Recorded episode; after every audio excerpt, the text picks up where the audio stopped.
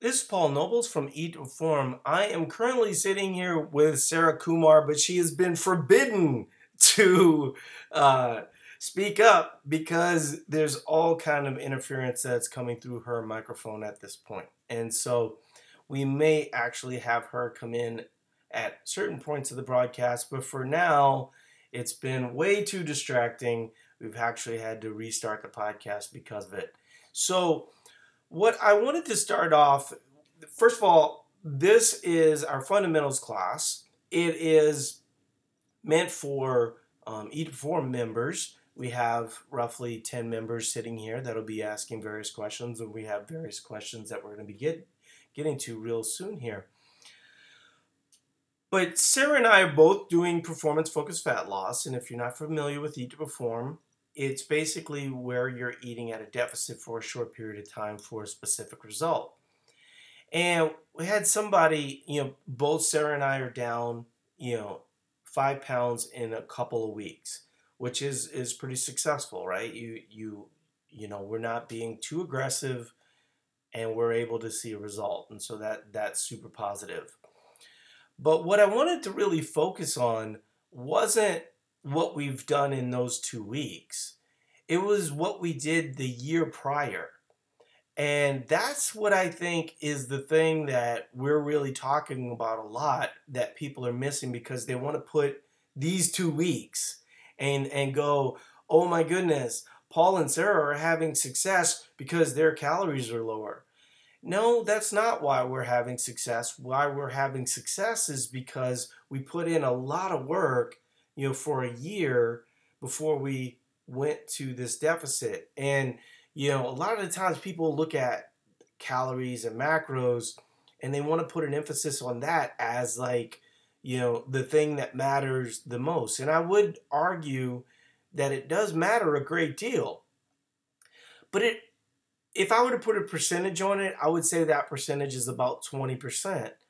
And the reason why is because when we're talking about metabolism and we're talking about expanding work capacity, what we're really talking about is getting to the gym on a regular basis, making sure that your meal planning is on point, making sure that, you know, whenever there is a priority that comes up, you're able to deal with it. And so, you know, when I talk about, you know, prioritize and execute, when you're sick, and let's say, you know, in this instance, actually, I am, I don't know if you hear it in my voice a little bit, but I am a little sick right now. And so when we talk about what the focus is, okay, I was currently on fat loss, right? That was my big focus and that was my priority. And then I got sick. So now being sick is my priority. And so I'm going to do everything I can to get healthy so I can get back to focusing on other things. And this is really what life's about is constantly shifting all these various ideas to your prioritizing you know things so they become almost second nature you know where you realize if I don't put my car keys in the same place, it causes chaos whenever I'm looking for my car keys. If I don't make sure that I have a, a uh, certain amount of chicken cooked up each each day, you know, then you know my lunch gets messed up, and then I opt for overly convenient foods. And so now, when you're you know in a period where you're trying to establish a baseline, similar to what we teach for most of the time, you can get away with things like that a little bit more. But really, that level of of preparation and prioritizing things really matters and why it matters is because when you're looking at execution overall it's very hard you know think of it like you have a gun and you're trying to shoot that gun to hit a target well now all of a sudden you have six targets and it makes it much more difficult if you could like you know get your scope right, you know, aim at the target, you're going to have a much better chance at actually you know, getting that priority out of the way so you can execute on further things. So I think that that's sort of an important um, process for a lot of people to hear. Also, I'm not sure if you guys are, are listening to the YouTube channel, but you know, we have youtube.com slash eat to perform. Uh, Brad is doing Ask Dr. Brad. We're going to be putting out two to three of those um, coming up here real soon. Pretty cool stuff, you know, really five minute videos that are real short, you know, allows you to, you know, really kind of hone in on some ideas. This week he did pre workout and post workout. I think that's something that people overthink a lot. And so Brad kind of makes it pretty simple. And, and I think you guys are going to appreciate that one. So the first question comes from Lorraine, and she's saying TDEE numbers. When should I consider reevaluating? Been using them since October, and I've gained a few pounds since starting, but not really seeing the definition. Well, one of the things that you know we'd have to look at, you know, in terms of someone gaining a lot of weight. Typically, what we want people to do is kind of keep that weight gain in the three to five range. Now, if you're coming from a super restricted background and you've just kind of moved to the highest levels, one of the biggest misconceptions of Eat to Perform is just really kind of taking, you know, there's a lot of people that when we first start off and give someone a plan, we ask them what their calories were. A lot of people don't know because maybe they were eating intuitively or eating paleo or mostly whole foods or something of that nature. And they were actually eating 1300 and their total daily energy expenditures at 2200. You don't really want to move to 2200, you know, super quickly. But I think there's another piece that's really important because one of the people that um, there was a gentleman that was talking about, you know, eat to perform, and he actually had gained you know, roughly 15 to 20 pounds, but got leaner in that process. But his squat, you know, went from high twos to over 405, you know, and when I think that people think about lean mass and, you know, getting, you know, adding tissue, the amount of strain that you have to have on your overall system is probably a lot higher than most people think. It's not just a matter of adding more food you know, it's really of add, adding more food and adding more work. And for every single person, that's different. You know, for Lorraine, you know, maybe squatting 405 is not an option. Maybe, you know, hiking tends to be an option. But usually, when you're seeing someone gaining weight, they're typically overeating their metabolism. Another example, though, that it came up recently in group coaching that I thought was kind of interesting you know and once again we get to this this point of you know are the numbers the secret? And so you know she she got her numbers and she was using her numbers and she was defaulting to really more of a higher fat lower carb way of eating. Yet every single time she introduced carbohydrates it was favorable as it related to water loss right? And a lot of people think that water loss doesn't matter water loss actually matters quite a bit because when you are rid of that water, your body is going to naturally be a little bit more, uh, you know, prone to use body fat as energy. And so getting rid of the water and getting rid of inflammation does have a little bit of a role as it relates to um, body fat percentage getting lower, weight loss overall. So I think a lot of the times, you know, people, it's very hard, you know, as an example, to eat 600 grams of carbohydrates and, you know, lose weight. Now, you might eat 600 grams of carbohydrates on the days that you work out, and then you know have days where you're kind of clearing those out and that's a little bit of what we're we're sort of talking about but it's really that kind of self experimentation that makes a difference like for instance you know one of the suggestions that i made to her was to lower fats and then you know up the carbohydrates and see what it has affects sleep how it affects workouts and then ultimately how it affects you know, um, water release.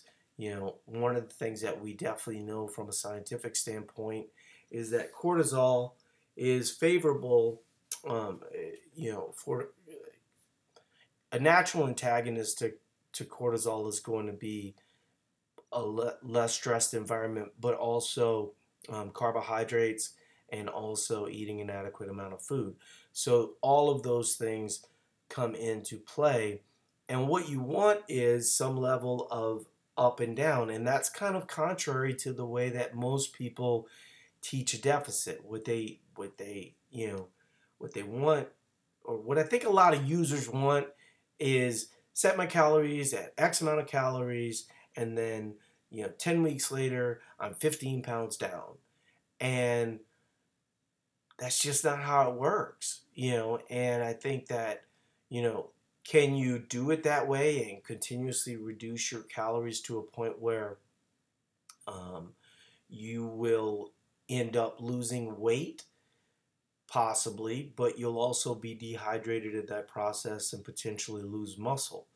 The way that we're trying to teach it, your muscles are hydrated a lot of the time and you're prone to doing more work at that point doesn't mean you can't do work on the days where you you know you don't have bulging muscles but at the same time you know you have to have some level where you're kind of dealing with that overall inflammation because it is favorable i mean that is that is the piece that paleo does have right you know but the part that they have wrong is they assume that any inflammation is chronic inflammation. And from a scientific standpoint, that's just not true. So, Kristen is saying, I joined six weeks ago, seeing improvements in strength, but is there an option for fat loss? And is there a certain amount of time to be on ETP before focusing on fat and weight loss? Well, you know, as I mentioned, it really does depend on the individual.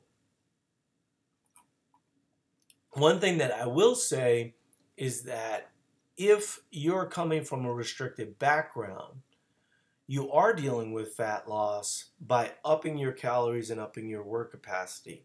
You could deal with it more specifically if you did a little bit more hypertrophic type work, unless, of course, you're a new athlete and stuff like that. But a big piece of Eat to Perform is certainly going to be having a certain amount of muscle mass, keeping that muscle mass, and potentially building on that muscle mass. One of the things that comes up a lot is we'll have a client and they'll talk about, you know, I was 150 pounds, um, really struggling to get back to 150 pounds. And then when we look at their body fat information, what we see is that they gained six pounds of lean mass. So all things being equal, their new number is 156. So if you think of it from that standpoint, one of the things that I think is really interesting to people is that muscle mass is very, eh, you know, I'm trying to think of the easiest way to explain it, but muscle mass is going to be something that is highly dependent on both work and food, right? Fat is not as dependent. It's it's the moving piece that allows your body to kind of deal with nutrients on a temporary basis, right? Muscle of course is more intensive and you know you're definitely going to need to make sure that that is kind of static. And so when we're when we're speaking to fat loss in general, some level of up and down is always going to matter. So the question to really address what Kristen's concern would be is how long? Typically we say three months to establish a baseline. You go, well, why is a baseline important? Well, once we have a baseline, then we can work off of that baseline. The problem that most people have is one, they go to a low number. two, they stick to that low number, kind of wishing that it would see them results over mm-hmm. time. And they basically are just kind of like banging the same hammer over and over again. And then at the end of the day, they end up being more confused and don't really know what worked, right? If we have a baseline for you and we can do some level of carb cycling and then obviously some level of, of calorie manipulation as it relates to down, then we are more likely to get you the overall solution. What I think happens for most people, though, is they want to put the cart before the horse. So, like she's saying, you know, I'm happy with all this other stuff, but, you know, I really want to see the fat loss. One, muscle gain, even even muscle rehydration, often won't show itself, you know, in the mirror immediately, right? But when you have a hydrated muscle, when you're eating an adequate amount of food, now all of a sudden the deficits become easy. That's a little bit what I was talking about with Sarah and I's situation. Because we had focused on muscle mass, like in my situation, I was able to put on six pounds of muscle mass and in that process put on about four pounds of fat. Now I can deal with that fat a little bit easier. If I had gone from it from the standpoint of the fat first, right? Now all of a sudden my work capacity doesn't get to a point, my metabolism doesn't get increased, and then I don't end up, you know, making my deficit easier, right? So it's kind of the kind of the juxtaposition of two ways of doing it. One, you're at a high point, the other, you're kind of at a low point, and you're just kind of trusting that starving yourself is going to work. You know, hopefully you get there before you fall face first in the cheesecake.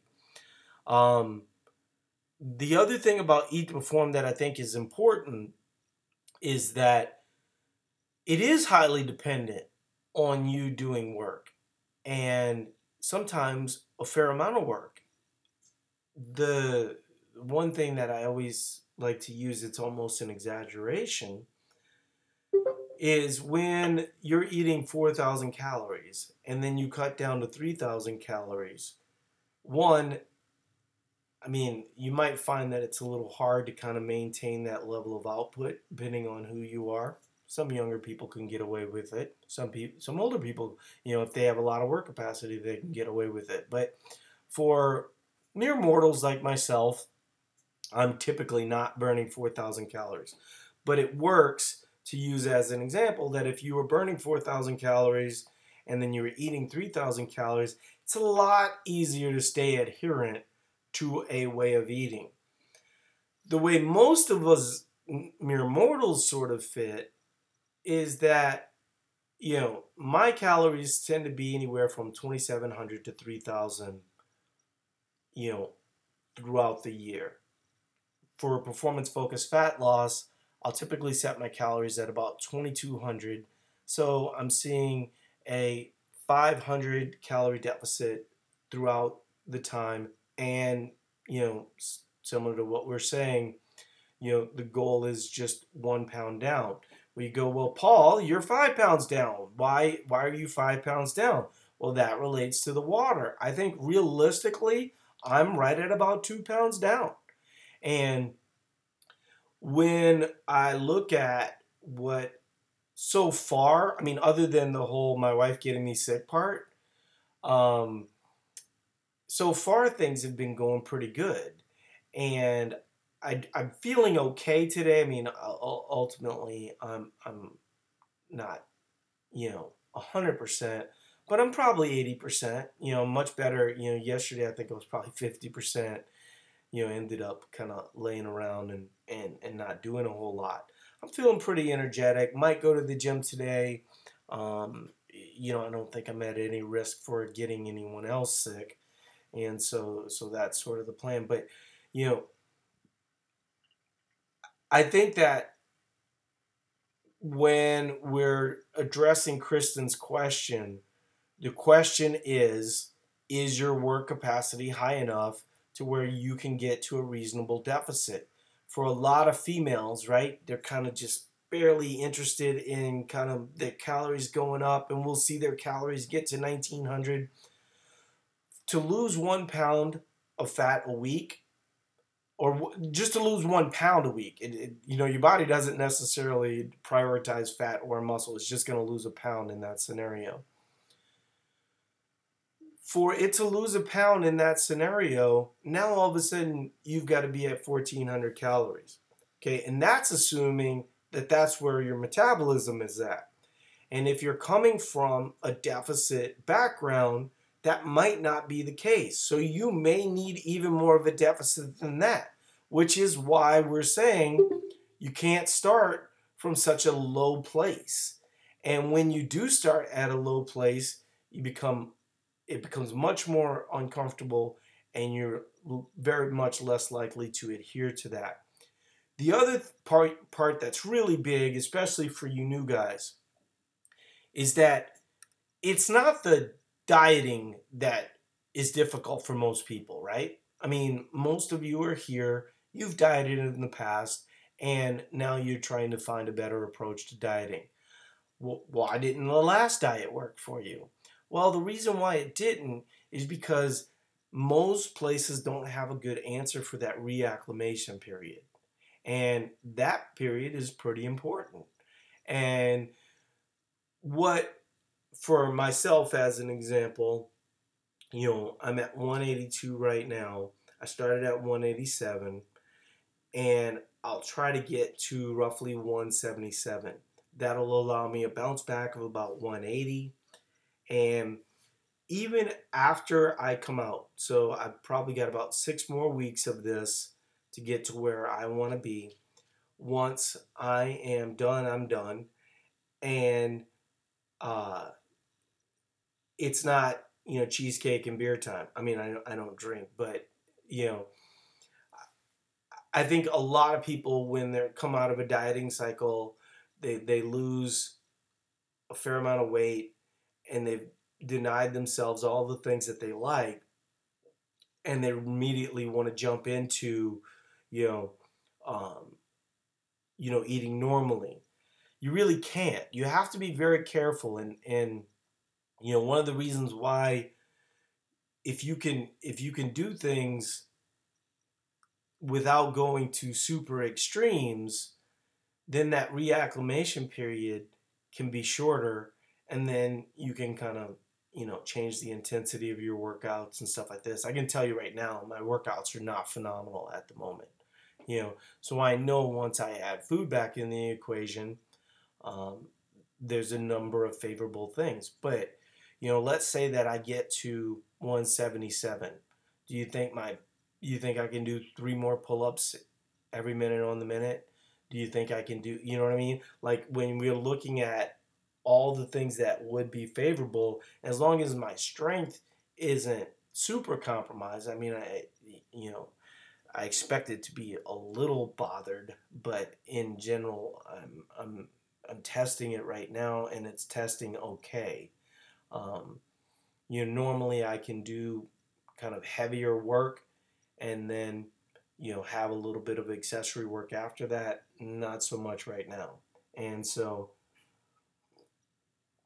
the other thing that uh, I, I, think is sort of important, it sort of depends on where your level is. But for me, I have to be careful because, you know, the weights that I'm playing with are pretty heavy.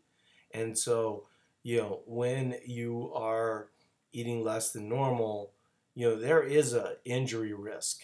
And, you know, your body is not, you know, sort of prepared in the way that it normally would be. So, so that's something to kind of keep in mind.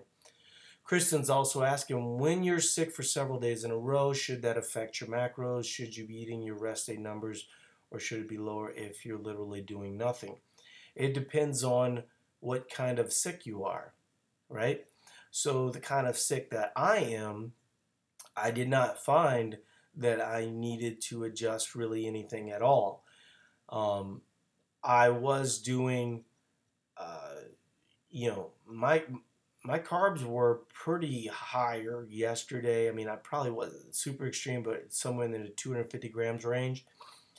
Um, you know, I had things like popcorn. Uh, I had oatmeal for breakfast, and I had a a big a big baked potato for dinner. The carbs are favorable in a lot of scenarios when you're sick because your body tends to want energy density. Typically, your metabolism is going to upregulate so you can kind of, you know, heal your body and such like this. Um, I might be a little dehydrated. You know, it's hard to say. Um, but I have been drinking a fair amount of water. When I'm sick, I don't just drink regular water, I drink water with electrolytes. So the water loads a little bit better. Um, one of the things that Sarah's doing is something that I may implement as I'm going. She's using BCAAs. I typically opt for protein over BCAAs. And the reason why is BCAAs are incomplete protein, and, and BCAAs are branch chain amino acids. They taste like the most horrific things you've ever tasted in your life. So typically people flavor them, and oftentimes they will flavor them with uh, some kind of sweetener that I typically like to avoid. But if it's a short basis, you know, there are a lot of things that can sort of help you. I mean, let's be honest, when you're in kind of a fat loss cycle, what you're really trying to do is manage the discomfort. You know, a lot of the strategies that I'll often opt to, um, you know, if I'm going to be, you know, a little bit hungry, I want to be a little bit hungry during the morning time and not so much, you know, as I'm going to bed because that's going to affect my sleep. One of the things that's been interesting, other than, you know, last night when I was a little bit sicker, uh, the um, my sleep has been really good. Another thing uh, that I wanted to mention with Kristen is if I'm struggling and I'm continuously like I'm not feeling better, I default to more food. That's how I prioritize being, you know, healthy over fat loss in that scenario. I mean, normally fo- performance focused fat loss might be, you know, eight weeks. Maybe I would extend it to nine weeks in that scenario. All I know is that my weight is the lowest it's been today. I ate relatively normal. Um, certainly, hydration levels always matter. You're not really trying to you know, one of the things that people like, and it does happen on occasion, and especially happens for people that can keep a good amount of resistance training in their programming while they're cutting. But what happens for a lot of people, they want to have, you know, lose eight to 10 pounds and they want all of it to be fat. You know, like I said, when my weight gained, you know, six of it was muscle and four of it was fat. And then, you know, you say that to some people and they're like, oh my God, I would never want to do that. That's about the best case scenario. That is almost, I mean, you almost can't do it better than that. You know, um, to be able to put on half a pound of muscle each month for 12 months for a trained athlete is really good. Same can be said the other way. Now, there's always the outliers, and the outliers tend to be new trainees. Are there people that can get away with it? I mean, I, I hope that I'm better at it than I used to be, you know, but what I've learned over time is that the the slower I can bring it out and the least comfortable I am, the better I would be. And so when we talk about managing discomfort. You know, um, certainly, you know, like I said, mornings, uh, you know, are, are the periods where I will eat a little bit less. I actually haven't eaten now. It's 12, 15. I'll have my first meal once this is done, and I'll probably you know break it out to kind of four smaller meals, you know, which will be like you know um, yogurt with protein. I'll probably do like popcorn and a kombucha, and then I'll do something like you know steak. Uh, it sort of depends on how I feel. Will depend on whether I'm doing more carbohydrates or more fats. It also depends on, um, you know, whether or not I work out, whether or not I add in some activity throughout the day. So I I'm able to go a little bit on on feel more than most people, but for you guys, it's probably best to, you know, sort of follow a baseline and then branch out from there rather than sort of winging it because you know I will say this.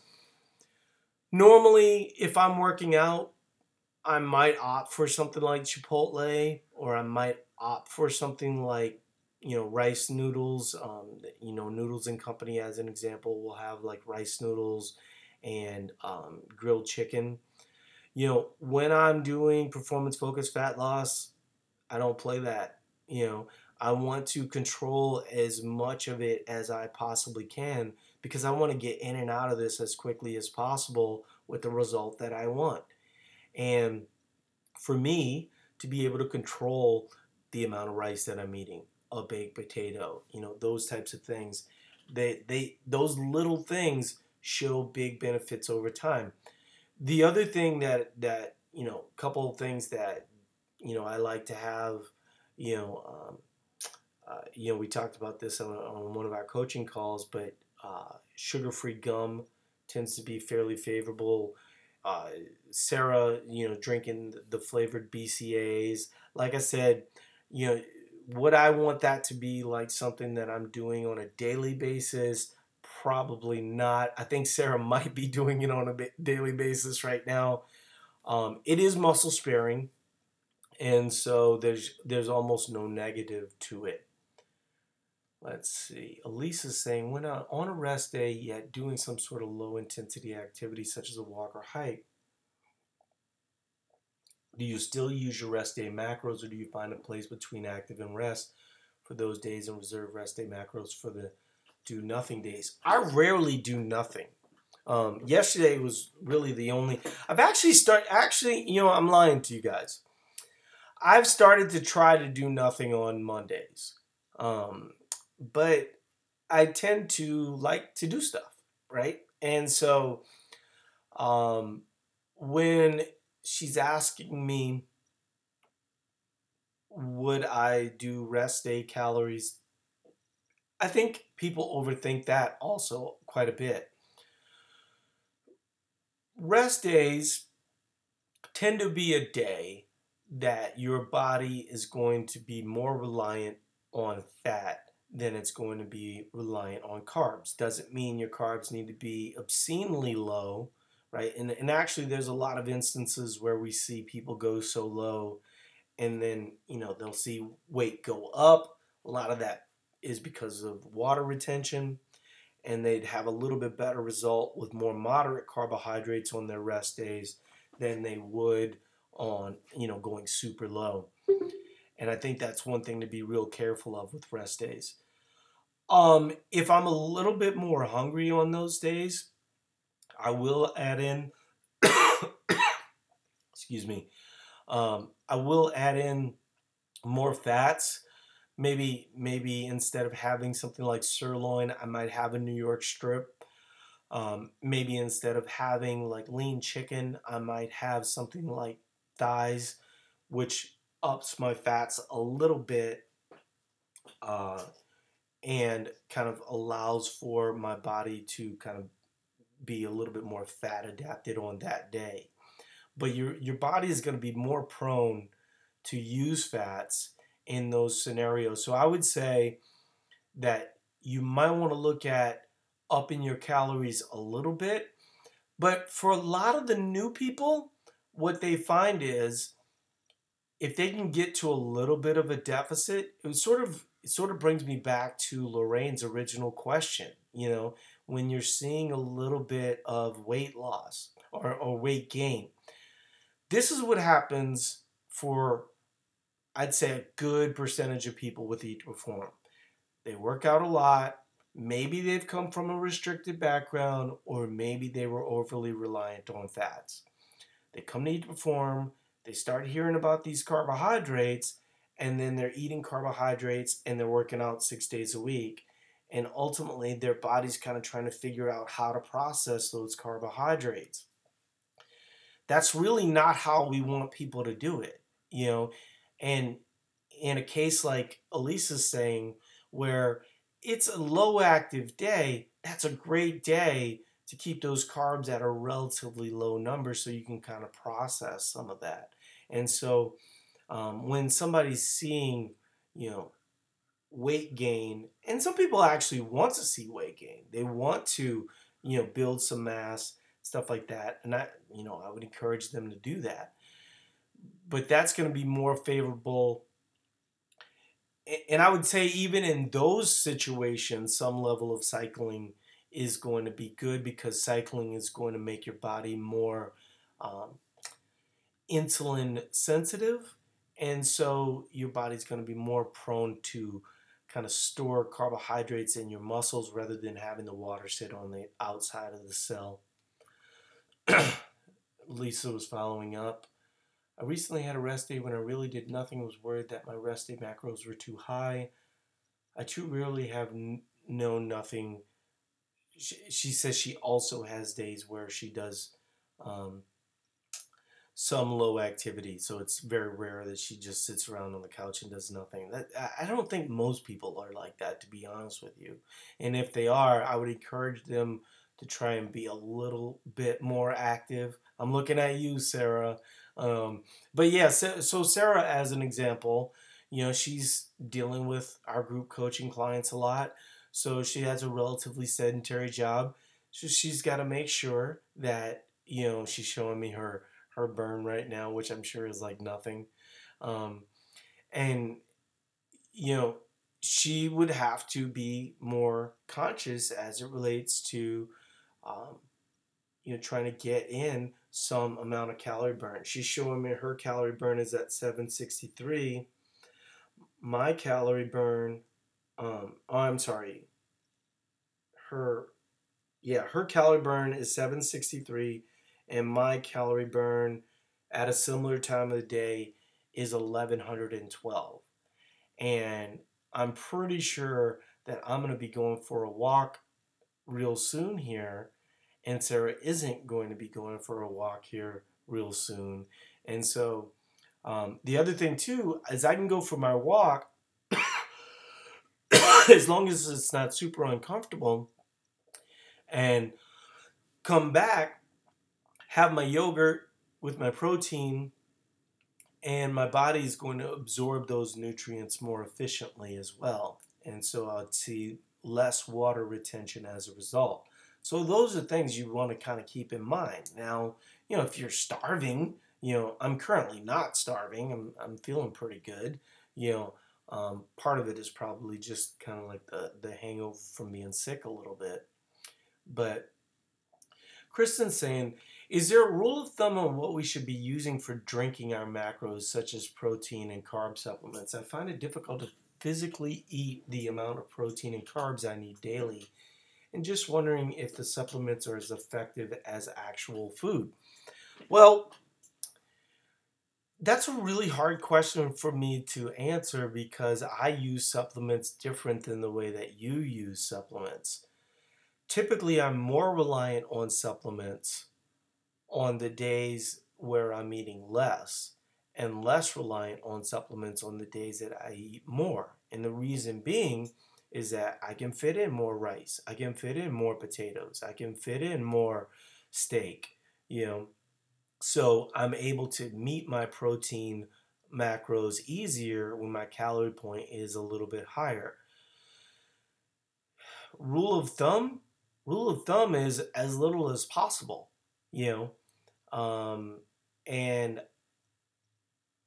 I think that it's easy to sort of default to drinking your calories. But when we look at, you know, I mean, for somebody in, in your situation that's trying to figure out how to get in enough calories. I mean, and and having your body sort of adjust to that early on, supplements will make a big difference for you. But then you start to realize, well, I wonder if it'd be better if I had oatmeal here, and then you know, voila, you can. You know, um, actually, some of you know, oatmeal is a great one. You know, uh, people think that oatmeal is overly fibrous. There's a lot of oatmeals that aren't, and you can put protein in your oatmeal, and and that could be helpful as well. So the general answer is as little as possible, mostly whole foods, just because that's going to be more satiating over time. But if satiety is is a huge issue for you where you struggle getting in, what I would say is add in more energy dense foods. I know that, you know, energy dense foods kind of have a bad name out there, right? And I don't think that that's, you know, realistic for a lot of folks. If you can get away with having some energy dense foods, it helps you get your macros. The thing that you want to always keep an eye on though is weight gain. You know, are you weight stable? And you start to see your weight go up three to five pounds. Well, now we start to realize maybe your body's just not ready. One of the things that we suggest to people if they're seeing a little more accelerated weight gain as it relates to adding carbohydrates, adding those in post workout can be a little bit more favorable and then gradually moving things in one direction. The problem that you run into there, though, is three months ago, your body wasn't as ready for carbohydrates now all of a sudden you're doing a lot more work. Maybe, you know, maybe your weight's actually down five pounds in that scenario. And so people get a little bit concerned about pushing the higher end of, of carbs and even fats. You know, I think the things that that people don't realize is that when you're eating an adequate amount for what you do, they tend to focus on the carbohydrates just because a lot of people are reducing carbohydrates a lot of the time. But it's also favorable for eating a fair amount of fat over time too.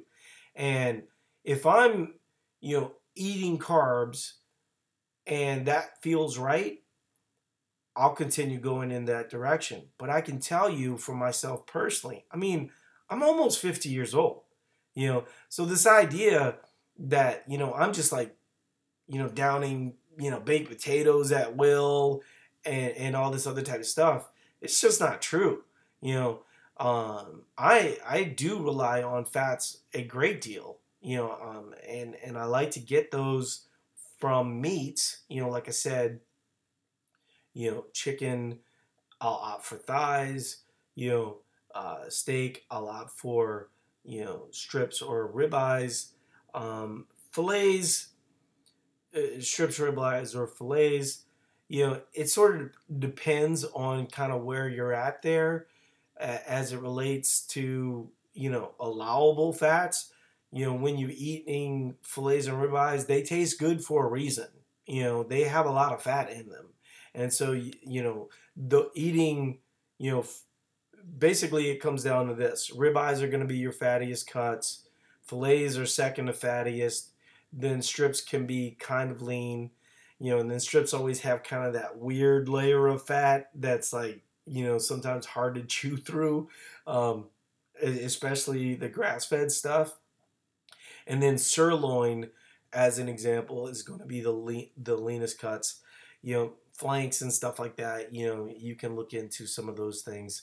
You know, um, I believe like flank is okay you know, I tend to rely on that. I think kind of sits in the middle of sirloin and uh, and strips, but you know, don't don't you know, do your own research there. I'm just kind of going off the top of the dome. Um, I think that's going to cover us for this fundamentals class. I hope this is helpful.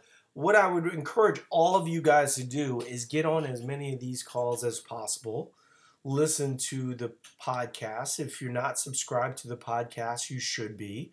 You know, uh, one of the best podcasts we did is what to do when you're overwhelmed. Kind of similar to what I talked about earlier, right? Where you want to prioritize things and make sure that you're kind of keeping things in line. And uh, all those things tend to be helpful. But when you're struggling, we have 60 Eat to Perform coaches in the forums to help you guys. And that's what their job is. And so fear not as it relates to reaching out to them. You have to realize every single Perform coach did Eat to Perform at one point. So one of the reasons why we're so invested in your journey is because we actually had success doing the method and we can teach you why we had success. And breaking down these smaller elements hopefully is sort of helping you guys walk through the process a little bit. So I appreciate everybody being here. Sorry for the coughs, and hopefully, real soon here, we'll be able to actually let Sarah speak because she has a lot of cool stuff to say as well. Appreciate everybody being here, and uh, thanks for listening to the podcast. Talk to you later.